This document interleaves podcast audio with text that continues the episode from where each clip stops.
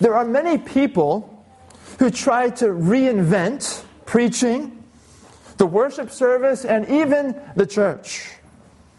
They think straightforward preaching of the Bible is outdated and lacks relevance in a culture like ours. They are concerned that if we do not replace the preaching of God's Word with something more relevant, the church will die. The truth is just the opposite. It is when churches abandon the straightforward preaching of Scripture that they die. In the Protestant Reformation, reformers like Martin Luther, John Calvin, William Tyndale, and John Knox recognized the centrality that the preaching of the Word of God must have in our worship services. In the Roman Catholic Church, the Eucharist, what we call the Lord's Supper, was central in the worship service, not the preaching of the Word of God. But the reformers called for a return to the preaching of the Word in the language of the people, and they called for a return to the centrality of the preaching of the Word in the worship service of the church. The reformers rightly taught that the faithful preaching of the word is one of the main marks of a true church. John Calvin wrote, Wherever we see the word of God purely preached and heard, and the sacraments administered according to Christ's institution, there it is not to be doubted a church of God exists. This is a perpetual token by which to distinguish the church. So, one thing Calvin is saying there is if you have something that calls itself the church, but the Word of God is not purely preached and heard there, it cannot be called a true church. The straightforward preaching of the Word of God is an essential mark of a true church. The preaching of the Word of God is to be central in the life of Christ's church because God has designed it to be so, and He is pleased to unleash His power in our lives through His Word and the preaching of it. Therefore, D. Martyn Lloyd-Jones rightly said, the most urgent need in the Christian church today is true preaching. And as it is the greatest and most urgent need in the church, it is the greatest need of the world also. We come to a passage today in the book of 1 Corinthians that teaches us the nature of biblical preaching. In a day and age when biblical preaching is not popular and is being replaced with all sorts of things, there is a great need for us to understand what the passage before us teaches about preaching. You need to know why we devote ourselves on Sunday mornings to the preaching of God's Word. And you need to be able to, to explain this to others. We live in a time when, like the reformers, we too need to be calling the church to return to biblical preaching. Our text is 1 Corinthians chapter 2 verses 1 through 5, which I will read now. Please stand in honor of the word of God. 1 Corinthians chapter 2 uh, verse 1. And when I came to you brothers, I'm sorry, and I, when I came to you, brothers, did not come proclaiming to you the testimony of God with lofty speech or wisdom. For I decided to know nothing among you except Jesus Christ and Him crucified. And I was with you in weakness and in fear and much trembling. And my speech and my message were not in plausible words of wisdom, but in demonstration of the Spirit and of power, that your faith might not rest in the wisdom of men but in the power of God. This is God's holy word. Please be seated. This passage that we are studying this morning is closely related to the last two passages that we have studied in 1 Corinthians. Back in chapter 1, verses 18 through 25, Paul taught that in God's all wise design, the world will never come to know God through human wisdom. The city of Corinth, to which Paul writes, uh, loved human wisdom, which was taught by their many philosophers. Instead, it pleases God to save people through the message of Christ crucified. Not through human wisdom, but through the message of Christ crucified. A message that the world sees as folly, but those who are called recognize to be the power and the wisdom of God. Then in the, the next section, verses 26 through 31 of chapter 1, we saw that for the most part, God chose and calls people who are foolish and weak in the eyes of the world. To make it clear that man's wisdom and strength get him nowhere with God, so that no human being might boast before God. We saw that it is because of God's doing that we who believe are in Christ, so that we will boast in the Lord and in Him alone. And now in our text, we come to a passage that speaks of God's method for human beings to hear and believe the word of the cross and be saved. Something else that is foolish in the eyes of the world preaching. A method that God has designed so that the faith of those whom God calls might not rest in man's wisdom, but in God's power. The first of those three passages was about a message the world sees as folly, the message of the cross, the message by which the believer is saved. That second passage was about people whom the world sees as foolish, the majority of those whom God chooses and calls. And our text is about a method the world sees as folly biblical preaching. A method that stands in sharp contrast to man's methods. This passage is about biblical proclamation, which includes evangelism and includes preaching in the church. Now, this passage before us should inform our understanding of evangelism and preaching. This passage should inform our practice of evangelism and preaching. This practice should inform our choice of a church, our choice of sermons to listen to. Now, this passage should inform our listening to the preaching of the Word of God. Because of the foundational place that preaching has in our lives as Christians, this passage can be seen as one of the most foundational passages for Christians to understand. The Corinthian church needed this passage because they still were thinking in a worldly, fleshly way. And we need this passage as well. Uh, we find in this passage of Scripture three aspects of biblical preaching. Three aspects of biblical preaching. And the first one that we find is that is the content of biblical preaching, and that's in verses 1 and 2, the content of biblical preaching. Look closely with me at verse 1. And I, when I came to you, brothers, did not come proclaiming to you the testimony of God with lofty speech or wisdom.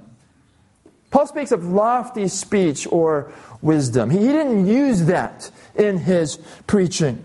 Lofty speech or wisdom is what the great orators and philosophers came with. Corinth had a Hellenistic culture, a Greek culture. And the Corinthians greatly admired the skillful orators who came to town. Professional speakers who were thoroughly trained in rhetoric, that is, thoroughly trained in public speaking uh, public speakers who, who knew the art of persuasion. And the Corinthians loved listening to these highly eloquent men uh, who had the ability to persuade you of almost anything. Along with the orators were the philosophers, a learned men uh, who loved knowledge and loved wisdom. And the Corinthians loved listening to the great philosophers just as much as the great orators.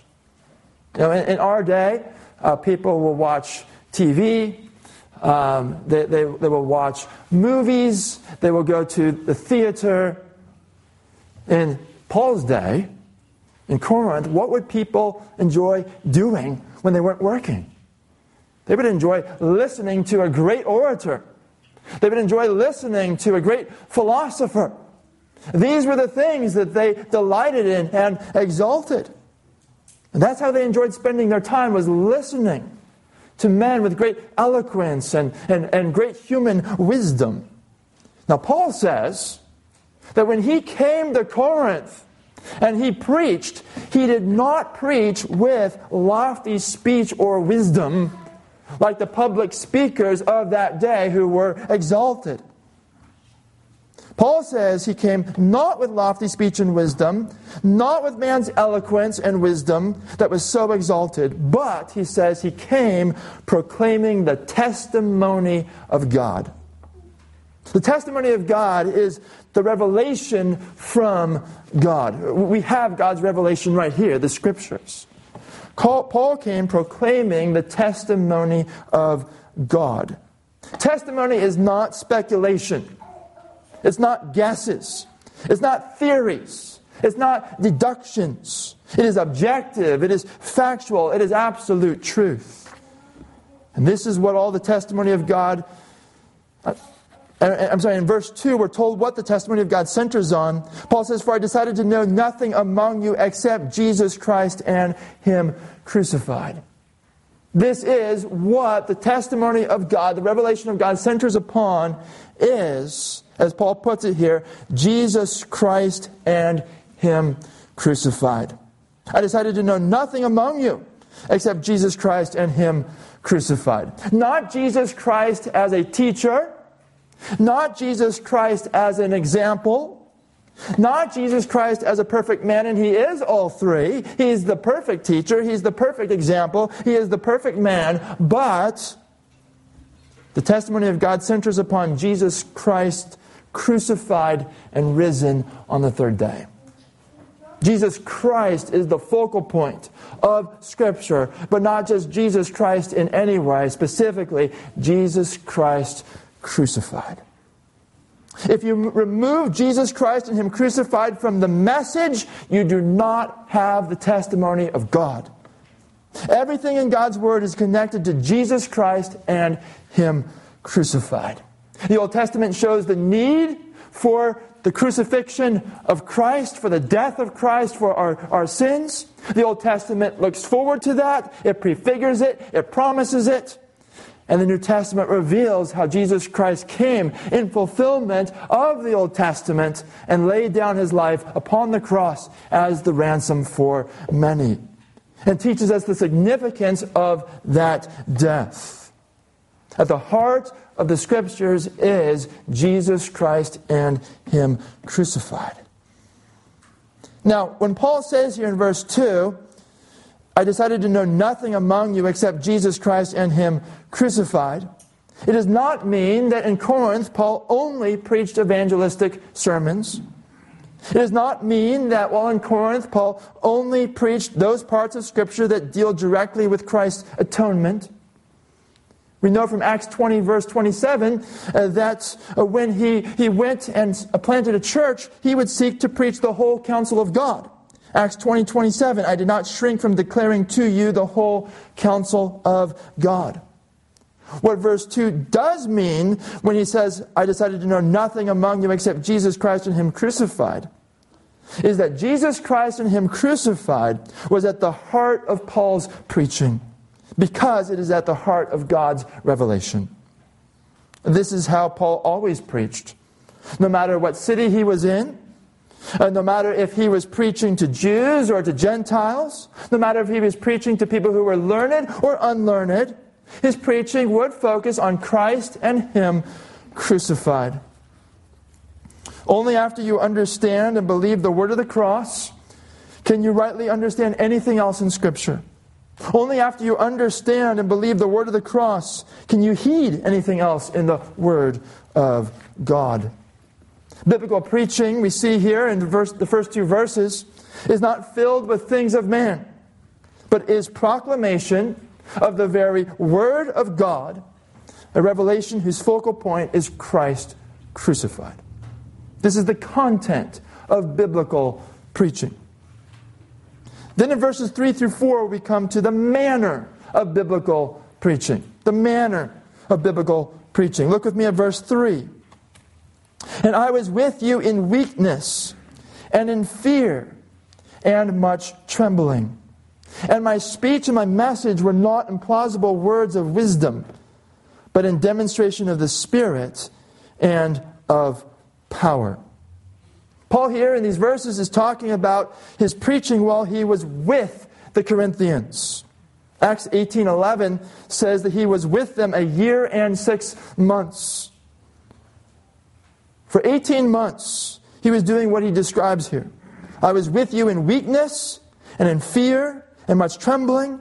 And my speech and my message were not in plausible words of wisdom, but in demonstration of the Spirit and of power. He says, I was with you in weakness. The Corinthians did not look up to the weak. Uh, they in that culture looked up to the strong. But 1 Corinthians chapter 1 verses 27 and 29 say God shows what is weak in the world to shame the strong, so that no human being might boast in the presence of God. God delights to use weak people for his purposes. A biblical preacher is mindful of his weakness as Paul was here. I was with you in weakness. A biblical preacher does not rely on anything of self. Paul writes in 2 Corinthians chapter 1 verses 8 and 9, "For we do not want you to be unaware, brothers, of the affliction we experienced in Asia, for we were so utterly burdened beyond our strength that we despaired of life itself. Indeed, we felt that we had received the sentence of death." But that was to make us rely not on ourselves, but on God who raises the dead. Paul faced great weakness all throughout his gospel ministry. And he recognized God's purpose, God's design in this. It was to make us rely not on ourselves, but on God who raises the dead. Paul was very well aware of his weakness. In the book of Galatians, he draws attention to the large size of the letters that he wrote, suggesting that he had poor eyesight. In 2 Corinthians 10, verse 10, he quotes his enemies as saying of him, his bodily presence is weak. He repeatedly suffered persecution and trials. As we read in 2 Corinthians chapter 11, verse 23 and following, he, he speaks of far more imprisonments, with countless beatings, and often near death. Five times I received at the hands of the Jews the forty lashes less one. Three times I was beaten with rods. Once I was stoned. Three times I was shipwrecked. A night and a day I was adrift at sea on frequent journeys, in danger from rivers, danger from robbers, danger from my own people, danger from Gentiles, danger in the city, danger in the wilderness, danger at sea, danger from false brothers, in toil and hardship, through many a sleepless night, in hunger and thirst, often without food, in cold and exposure, and apart from other things, there's the daily pressure on me of my anxiety for all the churches. One, two verses later, if I must boast, I will boast of the things that show my weakness. Wherever Paul went, he got beat up. Wherever he went, he suffered. His weakness was very apparent. He says here in our text, I was with you in weakness and in fear and much trembling. He knew how, ad, how inadequate he was in himself for the ministry that Christ gave him. He had experienced severe persecution in almost every city where he ministered. In Philippi, uh, he was put in jail. In Thessalonica, he wasn't there very long before they drove him out. Severe persecution in almost every city where he ministered. He knew the hostility that he could face in the city of Corinth. And he knew that apart from the Lord's protection, he would not be able to have a sustained ministry in Corinth. As I was with you in weakness, in fear, in much trembling. There was nothing about Paul that the unbelievers in Corinth would find impressive. In their eyes, he was the opposite of impressive. As we saw in chapter 1, the message of a crucified Savior was foolishness in the world. In their eyes, being crucified showed Jesus to be weak and unable to deliver anyone. And likewise, Paul's weakness in their eyes would lead them to write him off. But it is God's design that his word would be proclaimed by preachers who are weak in the eyes of the world, preachers who are utterly dependent upon the power of God. Paul continues in verse 4 And my speech and my message were not in plausible words of wisdom, but in demonstration of the Spirit and of power. It says his speech and his message were not in plausible words of wisdom. Or as the New American Standard translates it, not in persuasive words of wisdom. He didn't use the persuasive words which human wisdom would suggest. He didn't use words which, according to chapter 1, verse 17, would rob the gospel of its power. He didn't use words of persuasive, worldly wisdom, but rather, his speech and his, his preaching were in demonstration of the Spirit and of power.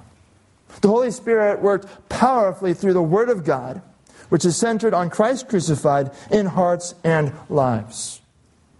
As, as Paul preached the Word of God, the Spirit of God testified to the message's divine authority in the hearts of those who were listening to that message whom God was calling to himself.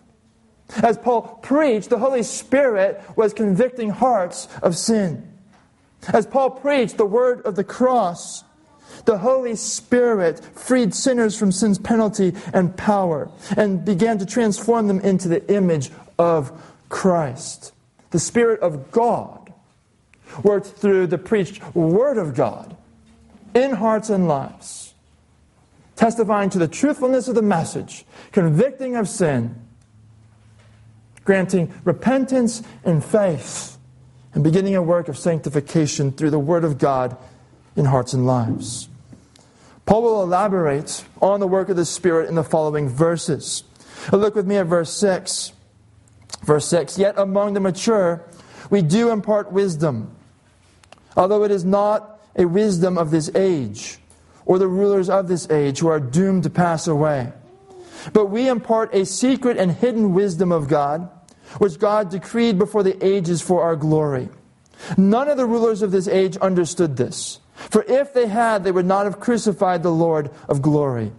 But as it is written, what no eye has seen, nor ear heard, nor the heart of man imagined, what God has prepared for those who love him.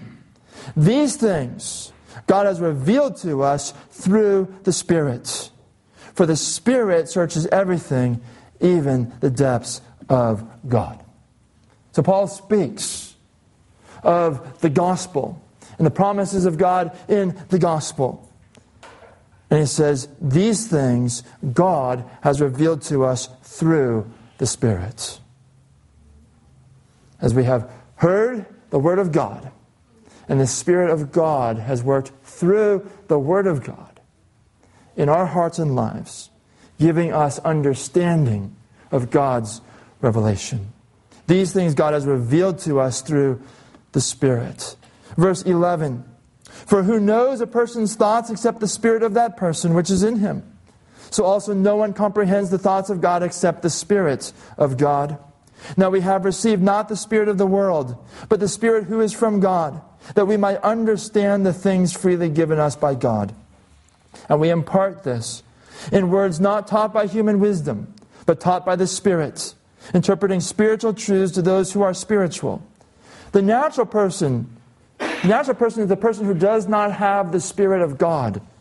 The natural person does not accept the things of the Spirit of God, for they are folly to him, and he's not able to understand them because they are spiritually discerned. So, apart from the Spirit, no matter how many times a person may hear the Word of God, they will not understand it as they ought to. But it is by the working of the Holy Spirit in our hearts, in our minds, as the Word of God is proclaimed, that we understand the Word of God and we accept the Word of God and we bow before the Word of God. We believe the Word of God and we obey the Word of God. We read in 1 Thessalonians chapter 1 verses 4 and 5, "For we know, brothers loved by God, that he has chosen you, because our gospel came to you not only in word, but also in power and in the Holy Spirit and with full conviction." Paul connects the power in which the Word of God came with the Holy Spirit and with full conviction. The Holy Spirit works to bring conviction in the hearts of those whom God is calling to Himself. The Holy Spirit brings conviction as that message is heard, brings conviction to the hearts. In John chapter 16, verses 7 through 8, as Jesus spoke of the coming gift of the Holy Spirit. And he said, Nevertheless, I tell you the truth, it is to your advantage that I go away. For if I do not go away, the Helper, that's the Holy Spirit, will not come to you. But if I go, I will send him to you. And when he comes, he will convict the world concerning sin and righteousness and judgment. The Spirit would convict regarding sin, righteousness, and judgment. In our text, in verses 3 and 4, Paul is saying that in his preaching he did not rely on words of human wisdom for persuading his listeners. Rather, he relied on the Holy Spirit to persuade his listeners of the truth of his message. And that the power of his preaching was seen in what the Holy Spirit did through it in the conversion of souls and their subsequent sanctification. My speech and my message were not in plausible words of wisdom, but in demonstration of the Spirit and of power. When preaching relies upon words of human wisdom, to persuade, many people will respond positively without having a true knowledge of the gospel and without true conviction of sin. You will have won them to yourself, or you will have won them to your church, but you will not have won them to the Lord Jesus Christ. They are left in their sins without a Savior. Paul says in 2 Timothy chapter 4, verses 3 and 4, For the time is coming when people will not endure sound teaching.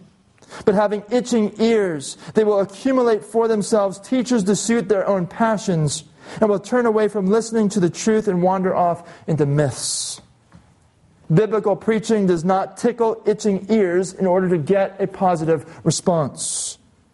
Rather, biblical preaching faithfully proclaims the Word of God in utter dependence upon the Spirit of God to work powerfully through that Word. Charles Spurgeon wrote about this passage. He said, The power that is in the gospel does not lie in the eloquence of the preacher. Otherwise, men would be the converters of souls. Nor does it lie in the preacher's learning. Otherwise, it would consist in the wisdom of men. We might preach until our tongues rotted, till we would exhaust our lungs and die, but never a soul would be converted unless the Holy Spirit be with the Word of God to give it the power to convert the soul. We have seen in verses 3 and 4 the content, I'm sorry, in verses 1 and 2, the content of biblical preaching. We've seen in verses 3 and 4 the manner of biblical preaching.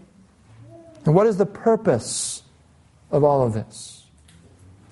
What's the purpose of this content and this, this manner?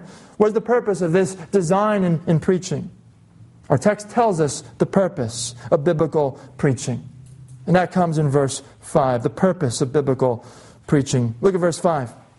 That your faith might not rest in the wisdom of men, but in the power of God. That's the purpose of biblical preaching that your faith might not rest in the wisdom of men, but in the power of God. The wisdom of men is temporal. The wisdom of men is faulty. The wisdom of men is subject to change. The wisdom of men is powerless to save you from your sins, powerless to give you eternal life. But if the preaching relies on human wisdom, then that is what the listeners will rest their faith in human wisdom which will do nothing for them of eternal value. However, the purpose of biblical preaching is that the listener's faith would rest in the power of Almighty God. And this is why the content is to be the testimony of God, which is centered on Christ crucified, so that the listener's faith would rest on the power of God. This is why God chooses weak vessels to be his preachers so that the listeners will rest their faith on the power of God. This is why the preacher is to rely exclusively on the power of God, so that those who listen to his preaching will rely entirely upon the power of God. This is God's design in preaching.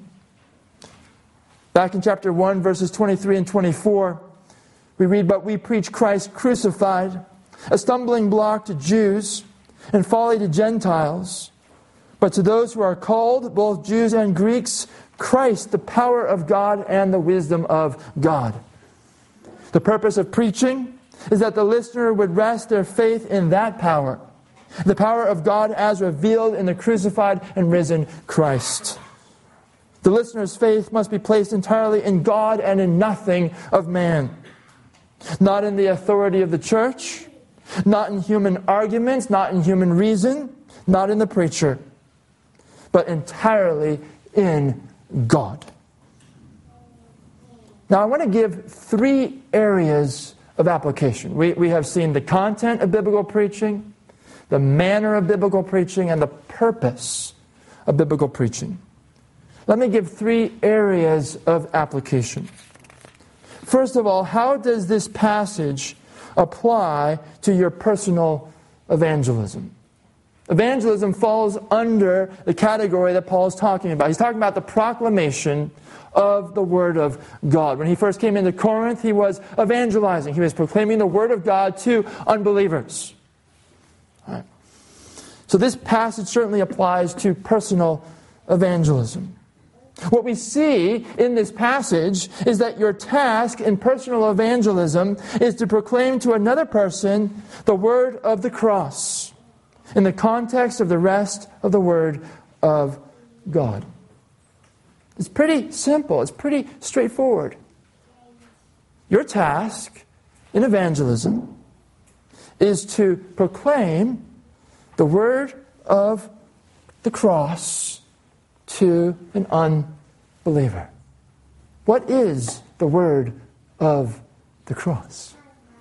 The word of the cross is the word of what God has done to save sinners. God is holy. God is righteous. God is just. He is our creator.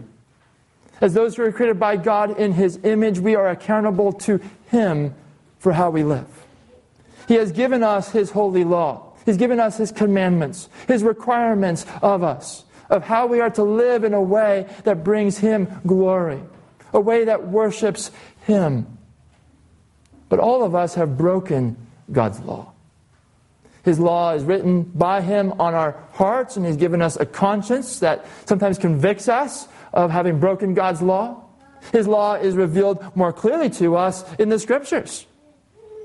The Ten Commandments uh, were a summary of God's law, as God gave his law to Israel through Moses.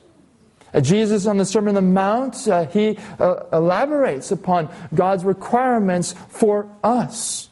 We find in the Bible God's law, his commandments. And all of his commandments show us that we are a rebel against God, that we are disobedient to him, that we are fallen in sin, and that we deserve the judgment of God because the law of God doesn't just say how we are to live, but it warns of God's judgment if we disobey that law. And so the law of God leaves us condemned before a holy God with no way to escape the coming judgment of God. But the word of the cross is what Jesus what God has done through Jesus Christ to save sinners. God is three persons in one God. He exists eternally as Father, Son, and Holy Spirit. The word of the cross is that God the Father sent His Son into this world through the virgin conception. Jesus Christ was born of a virgin. This was a miracle of God.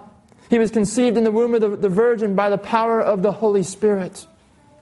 God the Son became man in the virgin conception. He added to his human, his, his divine nature, a human nature. He entered into our human race by becoming one of us. And he lived a life of perfect obedience to God. He fully did the will of his Father He was tested, he was tried, he was tempted, and he always was proved to be righteous and blameless and holy.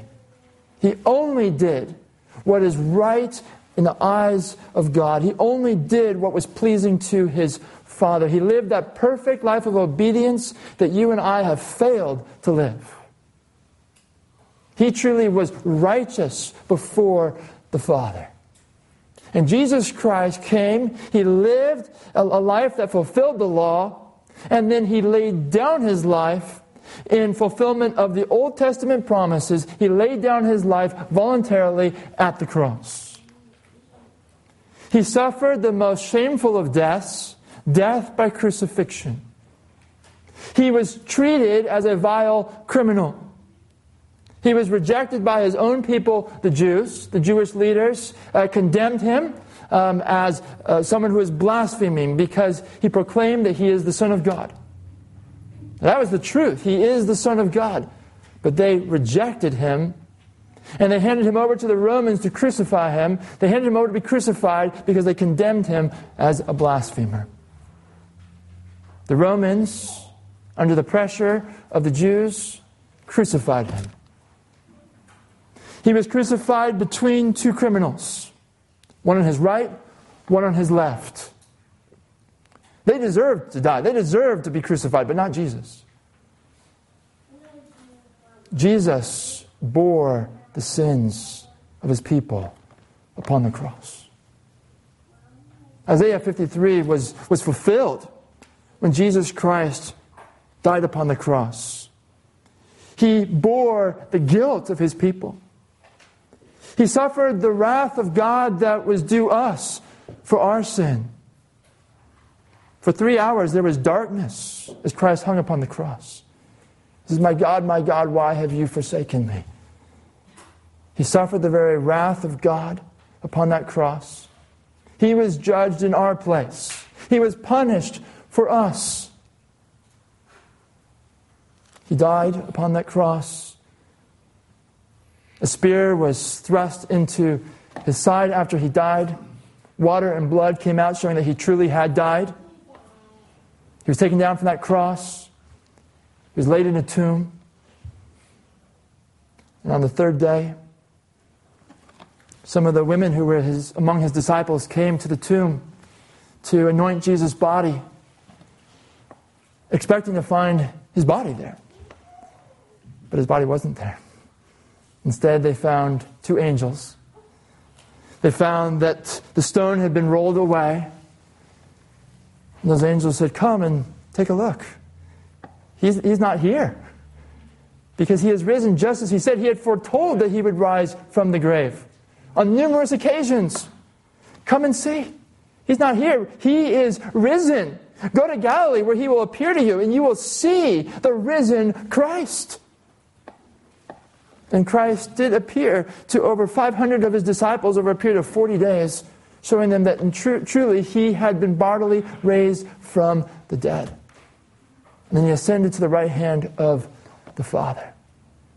And he sent his apostles to proclaim the message of the cross, the message of salvation through Christ's death. The apostles proclaimed that Jesus Christ came to save sinners. That, that's why he was given the name Jesus, because he would save his people from their sins. The apostles proclaimed that Jesus Christ came to save sinners, not to condemn sinners, but to save them. The apostles proclaimed that salvation is not achieved by any works that we would try to do. We are guilty before God. He requires perfect obedience. There's nothing that we can do to save ourselves from the judgment of God. But what we cannot do for ourselves, God does for sinners. God is the one who saves sinners through the work of Jesus Christ. The apostles proclaim that salvation is by God's grace. Salvation is a gift uh, that, that is freely given by God on the basis of that highest of prices that Christ paid. The salvation is a gift of God that is received through faith in Jesus Christ. The Bible calls upon all sinners, men, women, boys, and girls, upon all of us to repent of our sins, to, to turn from our sin to the Lord Jesus Christ, and to believe upon the Lord Jesus Christ as Lord and Savior. At the cross, he died to save sinners, and he rose again on the third day as Lord. He has ascended to the right hand of the Father, and he, we are to bow our lives before his Lordship. The Bible promises salvation to the one who will believe in the Lord Jesus Christ. As a repentant faith. That is a, a, a faith that trusts in Christ alone as your Savior from sin and submits to Him as Lord. The Bible promises salvation, forgiveness of sins, the imputed righteousness of Christ, eternal life, the gift of the Holy Spirit, an eternal inheritance to the one who believes upon Christ crucified. And the Holy Spirit comes in to your heart. He makes you new. Not only is your heart cleansed, but your heart is actually changed. The Holy Spirit gives you a new heart, He, he, he gives you a new nature. He actually put, puts the, the, the, the nature of God in you, in the sense of God's moral nature. He adopts, God adopts you into His family. And the Holy Spirit begins to not only testify to your spirit that you are a son of God, but begins to transform your life, to make you like Jesus. Through Christ's death, we are saved not only from the penalty of sin, but we are saved from the power that sin has had over our lives. In salvation, we are set free from the dominion of sin to now live in newness of life a new life of following the Lord Jesus Christ, a new life of living for God and His glory. This is the word of the cross. And your task, brothers and sisters, in personal evangelism is to proclaim the word of the cross in the context of the rest of the word of God to unbelievers. It's simple. It's not complicated. We don't need to somehow improve upon the message. We don't need to find a way to make the message sound better to people. We're simply an ambassador, a herald, to take the message of God and to proclaim it faithfully, accurately to others. Your task in evangelism is not to awe the other person with eloquent words. And sometimes people think, well, I can't evangelize because I don't have eloquent words. Well, I'm very glad that you recognize you don't have eloquent words. If you thought you had eloquent words, that would be a stumbling block. Because your task is not to awe another person with eloquent words. Your task is not to impress the other person with your knowledge. Your task is to take the simple word of the cross and proclaim it faithfully to another. And we see in our text that you are to evangelize with an awareness of your weakness and insufficiency, and a complete reliance upon the power of the Holy Spirit. You are to, to take the word of the cross and to proclaim it to a coworker or a neighbor or a family member, whoever it is, in complete reliance upon the power of the Holy Spirit to testify to that individual the truthfulness of the message that they are hearing. A complete reliance upon the power of the Holy Spirit to bring conviction of sin. A complete reliance upon the power of the Holy Spirit to convert the soul to Christ. We see in our text that your purpose in personal evangelism is to be that your listeners' faith would rest not in anything but in Christ and Him crucified. That's the purpose. You are not to keep beating around the bush, waiting for the perfect opportunity to share the gospel. So often we will do that.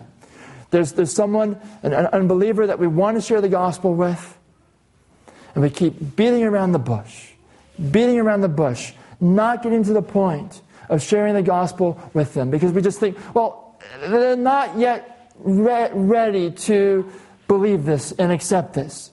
Uh, uh, things have to be different before I can effectively share this with them. And we beat around the bush and we beat around the bush. Know that beating around the bush won't help. If you believe the word of the cross is the most important message in all the world, and you recognize that the power is not found in your eloquence, but is found in the Holy Spirit who works through the message, then you have a way to bring up the word of the cross. You could simply begin by saying that you want to share the most important message in all the world. And share the message. There's a second area of application. We've considered the application of our text to personal evangelism. The second area of application is how the passage applies to your choice of a church and your choice of preaching to listen to. Understand from our text that you need to be in a church that preaches the unadulterated Word of God. And you need to listen to sermons that proclaim the unadulterated Word of God. When you evaluate a, a sermon, pay attention to what the preacher uses to persuade people. Pay attention to what the preacher uses to make his point.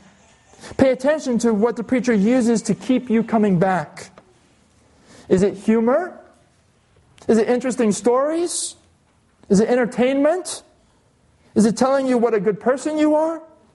Is it his intellect? Is it his opinions? Is it emotion? Or is it the straightforward proclamation of the Word of God, proclaimed in dependence on the Holy Spirit with an eye to Christ crucified? If it is not the straightforward proclamation of the Word of God, then you need to find another church. If it is not the straightforward proclamation of the Word of God, you need to find different sermons to listen to. Biblical preaching is not the preaching of man's wisdom, man's thoughts, man's reasoning. There's to be nothing of man in it. There's to be the straightforward proclamation of the Word of God. That's where the power lies. That's what we need to hear. And a third area of application. How does the passage that we have studied apply to listening to preaching? How does the passage we've studied apply to listening to preaching? Well, first of all, it means that your purpose in listening must, to be, must be to hear to understand and be affected by the Word of God. Your, your purpose is not to be to, to hear something interesting, and, and, and sermons can be, be interesting, and sometimes that's a purpose, person's purpose in coming to hear a sermon is to hear something interesting. That's not to be your purpose. Is, your purpose is not to be awed by a good delivery. Your purpose is not to evaluate how good a sermon it is. No, your purpose in listening to the preaching of the Word of God must be to hear, to understand, and be affected by the Word of God. In light of what we've seen, you should be praying for the preacher. Before you come to our worship service, you should be praying for the man who will preach the Word of God. That the Lord would enable him to clearly and accurately communicate the Word of God. And you should pray for the work of the Holy Spirit through the preached Word of God. That's where the power lies in the Holy Spirit who works through the Word of God. And so you're to pray that the preaching will be effectual because of the Spirit of God working through that word in hearts and lives. Praying that the Holy Spirit will work through the word of God in your heart, in your life, in the lives of all the others who will hear. Preaching should form and strengthen your beliefs. Not because the preacher said what he said, but because the preacher showed you this is what the Word of God says. We see in verse 5 the purpose of preaching is that your faith might not rest in the wisdom of men, but in the power of God. So, what are we seeking when we come to listen to the preaching of the Word of God? It is that our beliefs would be formed and strengthened, not because of what the preacher said, but because the preacher showed us this is what the Word of God says. And lastly, as far as the listening to preaching, no matter what passage is being preached, be mindful that it is related to Christ and Him crucified. We've seen that in verse 2. That the heart of God's revelation is Christ and Him crucified. Everything in God's revelation relates to Christ and Him crucified. So you're listening to the preaching of the Word of God. You are not listening to something about how you can make yourself righteous before God. When you're listening to a portion of the Word of God being preached, you are either hearing of our need for Christ, our, our, our need for Christ's atoning work, or, or, or, you are, are hearing of how we are to respond as, those who, who know Christ as our Lord and Savior, how we are to respond to what He has done in the power of the Holy Spirit, who we have received through Christ. Always be mindful as you hear the preaching of the Word of God that the passage that you are hearing being preached is related to Christ and Him crucified. Well, may the Lord use this passage that we have studied to form our understanding of biblical proclamation of the Word of God. Let us be praying that our church would be faithful in the preaching of the Word of God. Let us be praying that the Lord would enable us to be faithful in the proclamation of the Word of God to friends, co-workers, people on the street, people at the store. We'd be faithful in the proclamation of the Word of Christ. May we be praying that the Holy Spirit would work powerfully through the proclamation of the Word of God in evangelism, in the preaching of the church, in hearts and lives, to bring salvation and to, to form God's people, to form the church to be like our head, the Lord Jesus Christ, progressively conformed to His image, to the glory of God. Let us pray. Heavenly Father, we are aware of our weakness. As the Apostle Paul spoke of his weakness, we are insufficient for what you have called us to in proclaiming your word. We thank you that you delight to perfect your power in human weakness, that you delight to use those who recognize their weakness and are seen to be weak. We thank you that you delight to use them to herald your word. Oh Lord, I pray that, that you would work powerfully by your Spirit this Thursday as the group goes out to Rutgers. May your Spirit work powerfully through the proclamation of the word of Christ. We do door to door evangelism this next month. Oh Lord, would you, by your Spirit, work powerfully in hearts and lives, bring conviction of the truth of the message, bring conviction of sin, drawing men, women, boys, and girls to Christ in faith. And would your Spirit not work among us? Each Sunday, as we gather together, we hear your word preached. May your Spirit work powerfully through that word in our hearts and lives.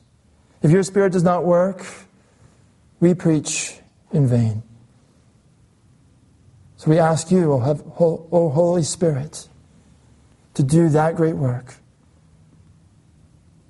which we see in the Scriptures you have done in many, and which you have promised to continue to do until Christ returns. As the gospel continues to go out to every tongue, tribe, and nation. As Christ builds his church, as disciples are made of every tongue, tribe, and nation to the glory of your name. We pray in Jesus' name. Amen.